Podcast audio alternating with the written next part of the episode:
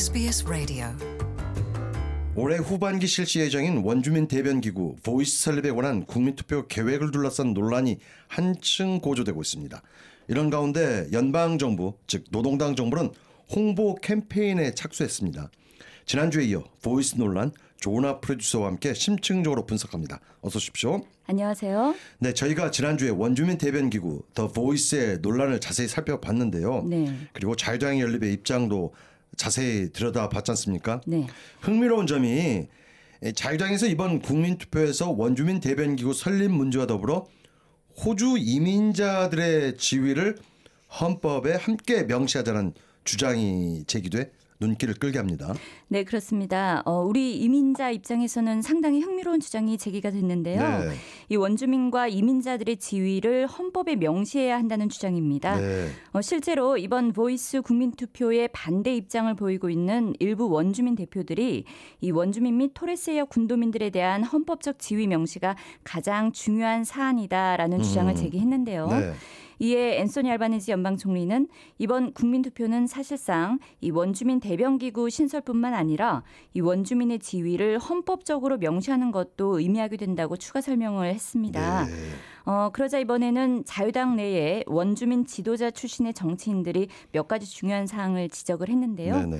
이 의회 내의 원주민 대변 기구는 성격도 모호할 뿐만 아니라 이 명목상의 헌법 기구로 전락할 수 있다는 점입니다. 네. 어, 더욱 포괄적인 헌법적 지위 명시가 중요하다는 점, 그리고 이 국내 이민자들의 목소리에 대한 헌법적 보장 방안도 이번에 함께 논의해야 한다는 이 상당히 중요한 점을 부각시켰습니다. 사실 우리 일반인들이 생각하지 못했던 점인데 참 네. 중요한 것 같습니다. 네. 지난주 방송에서 저희가 이 원주민 대변 기구는 원주민과 관련된 정책이나 법률 제정 시 원주민들의 의견을 제대로 수렴 반영하는 것을 헌법적으로 명시하는 것이라는 네. 정부 측 입장을 상세히 알아봤지 않습니까? 네. 듣고 보면서 얼마나 사회적 공감대가 있을지는 모르겠지만 이민자들의 목소리도 헌법적으로 보장돼야 한다는 논리도 네. 우리로서는 충분히 수긍할 수 있고 상당히 흥미로운 것 같아요. 네, 그렇습니다. 어, 현재 원주민 대변기구 보이스의 의회 내 신설에 대한 이 국민투표 반대 캠페인을 이끌고 있는 일부 원주민 대표들은 원주민 및 토레스해역 군도민 그리고 호주의 이민자들에 대한 헌법적 지위 명시가 중요하다는 점을 부각시켜서 눈길을 끌었습니다. 네. 어, 이런 맥락에서 국내의 이민자들의 목소리에 대한 헌법적 보장 방안도 어허. 함께 논의돼야 한다는 입장인데요. 네. 어, 그러자 이 야당의 피터 더튼 당수도 여기에 적극 공감하고 음, 나섰습니다. 그렇군요. 네. 그런데 이러다가 호주가 삼 3등분 되는 거 아닙니까? 백인 사회, 네, 원주민 사회. 그리고 이민자 음, 사회. 네.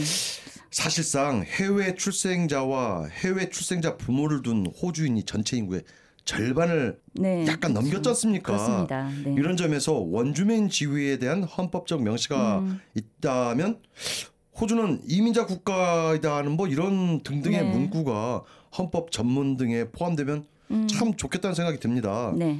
자, 피터 더튼 당수가 여기에 적극 공감하고 나섰다고 했는데 네. 그의 입장을 좀 더 구체적으로 살펴보죠. 네, 이 호주 원주민들의 지위를 헌법에 명시하는 것과 함께 이민자들에 대해서도 네. 헌법적 지위가 명시되는 것이 바람직하다는 입장을 밝힌 겁니다. 네. 어, 동시에 우리는 이 영국계나 원주민계 혈통을 이어받았다는 것에 대해서 모두가 자부심을 가져야 한다고 언급을 했는데 정치적 수사로 좀 읽히는 부분도 있지만 네. 또 다른 한편으로는 상당히 설득력 있는 발언으로도 읽힙니다. 그렇습니다. 네. 그런데 또 국민 투표에 대한 또 다른 반대 입장이 있지 않습니까? 네. 특히 이 녹색당의 아주 강성파 정치인인 이 린다 소프 연방 상원 의원이 음. 네. 국민 투표에 지지하는 당론에 반발해서 탈당을 한다. 네. 해서 탈당을 전격적으로 단행해 네. 정치권에 상당히 큰 파문을 일으켰지 않습니까? 네, 그렇습니다. 어, 제47대 연방의회 상원 개원식에서의 의원 선서문을 자의적으로 네. 틀어붙여서 이 엘리자베스 2세 여왕을 식민 지배자라고 호칭을 해서 큰 파문을 일으켰던 그렇죠. 거 기억하실 텐데요. 네네. 이 리디아 소프 연방 상원의원이 녹색당을 탈당을 탈당했죠. 했습니다. 네. 이번에는 연방 노동당 정부가 추진하고 있는 이 연방 의회 내 원주민 대변 기구 신설을 위한 국민 투표 방안에 음흠. 녹색당이 당론으로 지지하고 있는 것에 대한 이견으로 탈당을 선언한 겁니다. 음. 그렇죠. 네. 일반인들은 생각하지 못했던 혹은 잘 모르고 있던 문제를 제기해서 눈길을 끌었는데요. 네. 바로 원주민들의 자주권 문제입니다. 아 자주권 문제요. 네, 그렇습니다. 네.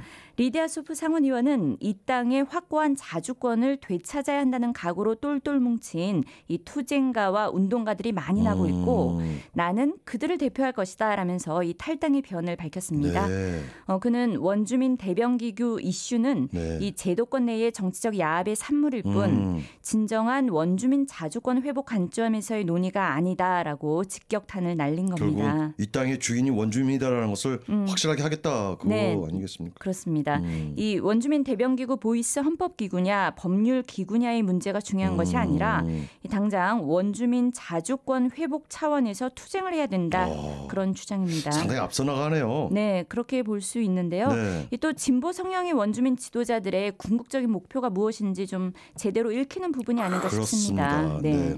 아무튼 리디아 소프 의원은 상당히 강성이에요. 네, 그렇습니다. 어, 지난해 8월 연방 상원 의원 선서를 하기 위해 이 상원 의회의 연단으로 나오면서 네. 네, 오른손 주먹을 불끈. 네, 들어올리는 일명 이 Black Power 경례의 음. 자세로 걸어 나왔고요.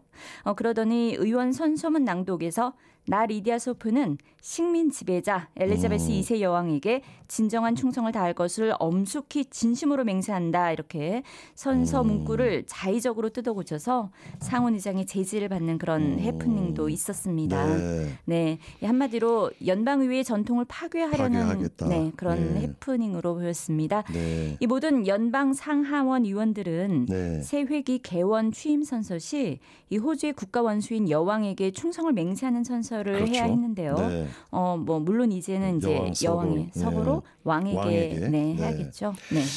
자, 또 다른 논란으로 근데 이 리, 리, 디아 소프 연방 상원 의원 의원직 네네. 거센 의원직에서 물러나라 거센 사퇴 압력이 있었지만 뭐 굳건히 버텼어요. 그렇습니다. 리디아 소프 연방 상원 의원은 이 연방 의회의 법 집행 위원회에 소속된 가운데 네. 이 빅토리아주 bikie 갱단 전 두목과 연인 관계였던 사실을 숨긴 문제로 거센 사퇴 압력에 직면한 바 있습니다.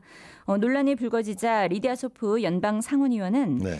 어, 녹색당 이 당시 부당 수직에서는 즉각 사퇴를 그렇죠. 했습니다. 네. 하지만 상원 의원직 사퇴 요구에 대해서는 단호히 거부를 했습니다. 음. 임기는 언제까지입니까? 임기는 2028년까지입니다. 아, 상원 의원은 네. 임기가 6년이니까, 6년이니까, 예. 2022년 8월부터 2022년 28년. 8월까지 네, 임기가 있네요. 그러니까 네. 임기가 아주 많이 남았습니다. 그렇습니다.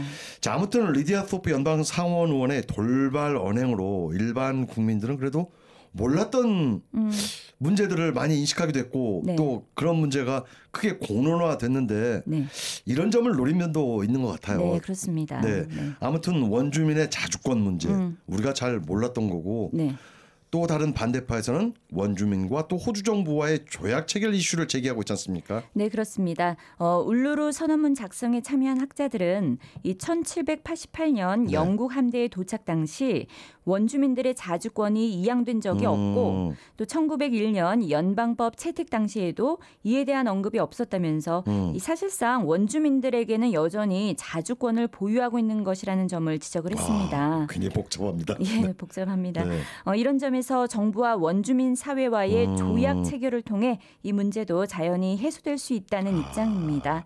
그래서 네. 원주민 사회 일각에서는 이 백인 사회와 원주민 사회와의 조약 체결 treaty 계속 네. 그걸 주장해 왔지 않습니까? 그런 네. 이유군요. 네, 자, 역사적인 Mabo case를 통해 원주민 토착 소유권 즉 Native Title이라는 그야말로 어떻게 보면 지구상에서 가장 난해한 음. 법안이 떠오를 정도로 정말 이것도 간단한 문제가 아닌 것 같아요. 그렇습니다.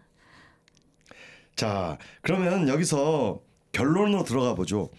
호주에서 국민 투표가 통과되는 것 결코 녹록지 않은 절차지 않습니까? 네, 녹록지 않습니다. 어, 먼저 호주에는 두 가지 국민 투표가 있다는 것을 네. 설명을 드려야 될 것 같은데요. 네. 이 헌법 개정에 구속력이 있는 referendum과 단순히 국민의 의사를 묻는 어, 일종의 주민 투표와 같은 네. plebiscite가 그렇죠. 있습니다. 네, 네. plebiscite는 국민들의 찬반 의견을 물어서 정부와 의회가 이를 참조하는 것이지만 그렇죠.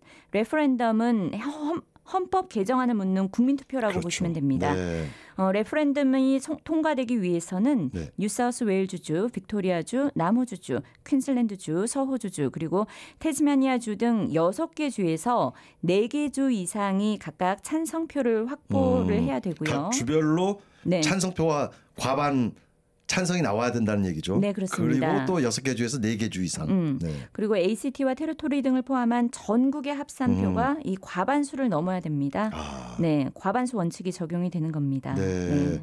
그러니까는 이중 과반 원칙이 적용되는 거네요. 그쵸. 이중. 네. 통과되는 것이 정말 쉬운 것은 아니라는 것은 지난 1999년의 공화제 국민투표 부결을 통해 입증바 입증된 바 있지 네, 않습니까? 그렇습니다. 어, 실제로 1901년 연방 창설 이후 네. 총 44개의 헌법 조항 개정을 위해 총 19번의 국민 투표 즉 referendum이 실시가 됐습니다. 네. 이 가운데 단 8개 조항만 국민 투표로 음. 통과된 바가 있습니다. 그런데 앤소니 알바니지 연방 총리는 상당히 이번 그 Voice 국민투표에 네. 대한 자신감을 보이는 것 같아요. 네, 그렇습니다. 저희가 여러 차례 보도해 드렸는데요. 네. 이 앤소니 알바니지 연방 총리는 올해 후반기 예정인 국민 투표 결과에 상당히 낙관하는 반응을 보이고 있습니다. 그렇습니다. 네. 그는 특히 지금 당장이 아니면 언제 가능하겠냐라고 반문을 하면서 음. 국민 모두의 가슴을 파고든 울루루 선언문이 채택된 지 6년의 시간이 흘렀고 이 원주민을 인구 조사에 포함시키는 국민 투표가 실시된 지는 56년의 세월이 지났으며 음. 또 연방 창설 122년째가 된다라면서 네. 이번 2023 국민 투표는 원주민의 지위 인정과 이 원주민 의견 수렴을 상징하는 것이다 이렇게 주장을 했습니다. 어, 알바니지 연방 총리는 특히 호주 인구조사 대상에서 원주민들을 제외시킨 이 당시 헌법의 독소 조항을 개정하는 1967년 국민투표에서 이 90%의 호주인들이 찬성했던 그렇습니다. 역사적인 어. 사실을 상기시켰는데요. 네. 이제 56년의 세월이 지난 오늘 우리 세대는 함께 음. 한 걸음 더 나아가는 선택을 할 것으로 기대한다 이렇게 낙관했습니다. 네, 잘 알겠습니다. 감사합니다. 감사합니다. Want to hear more stories like this? Subscribe to our regular podcasts on iTunes.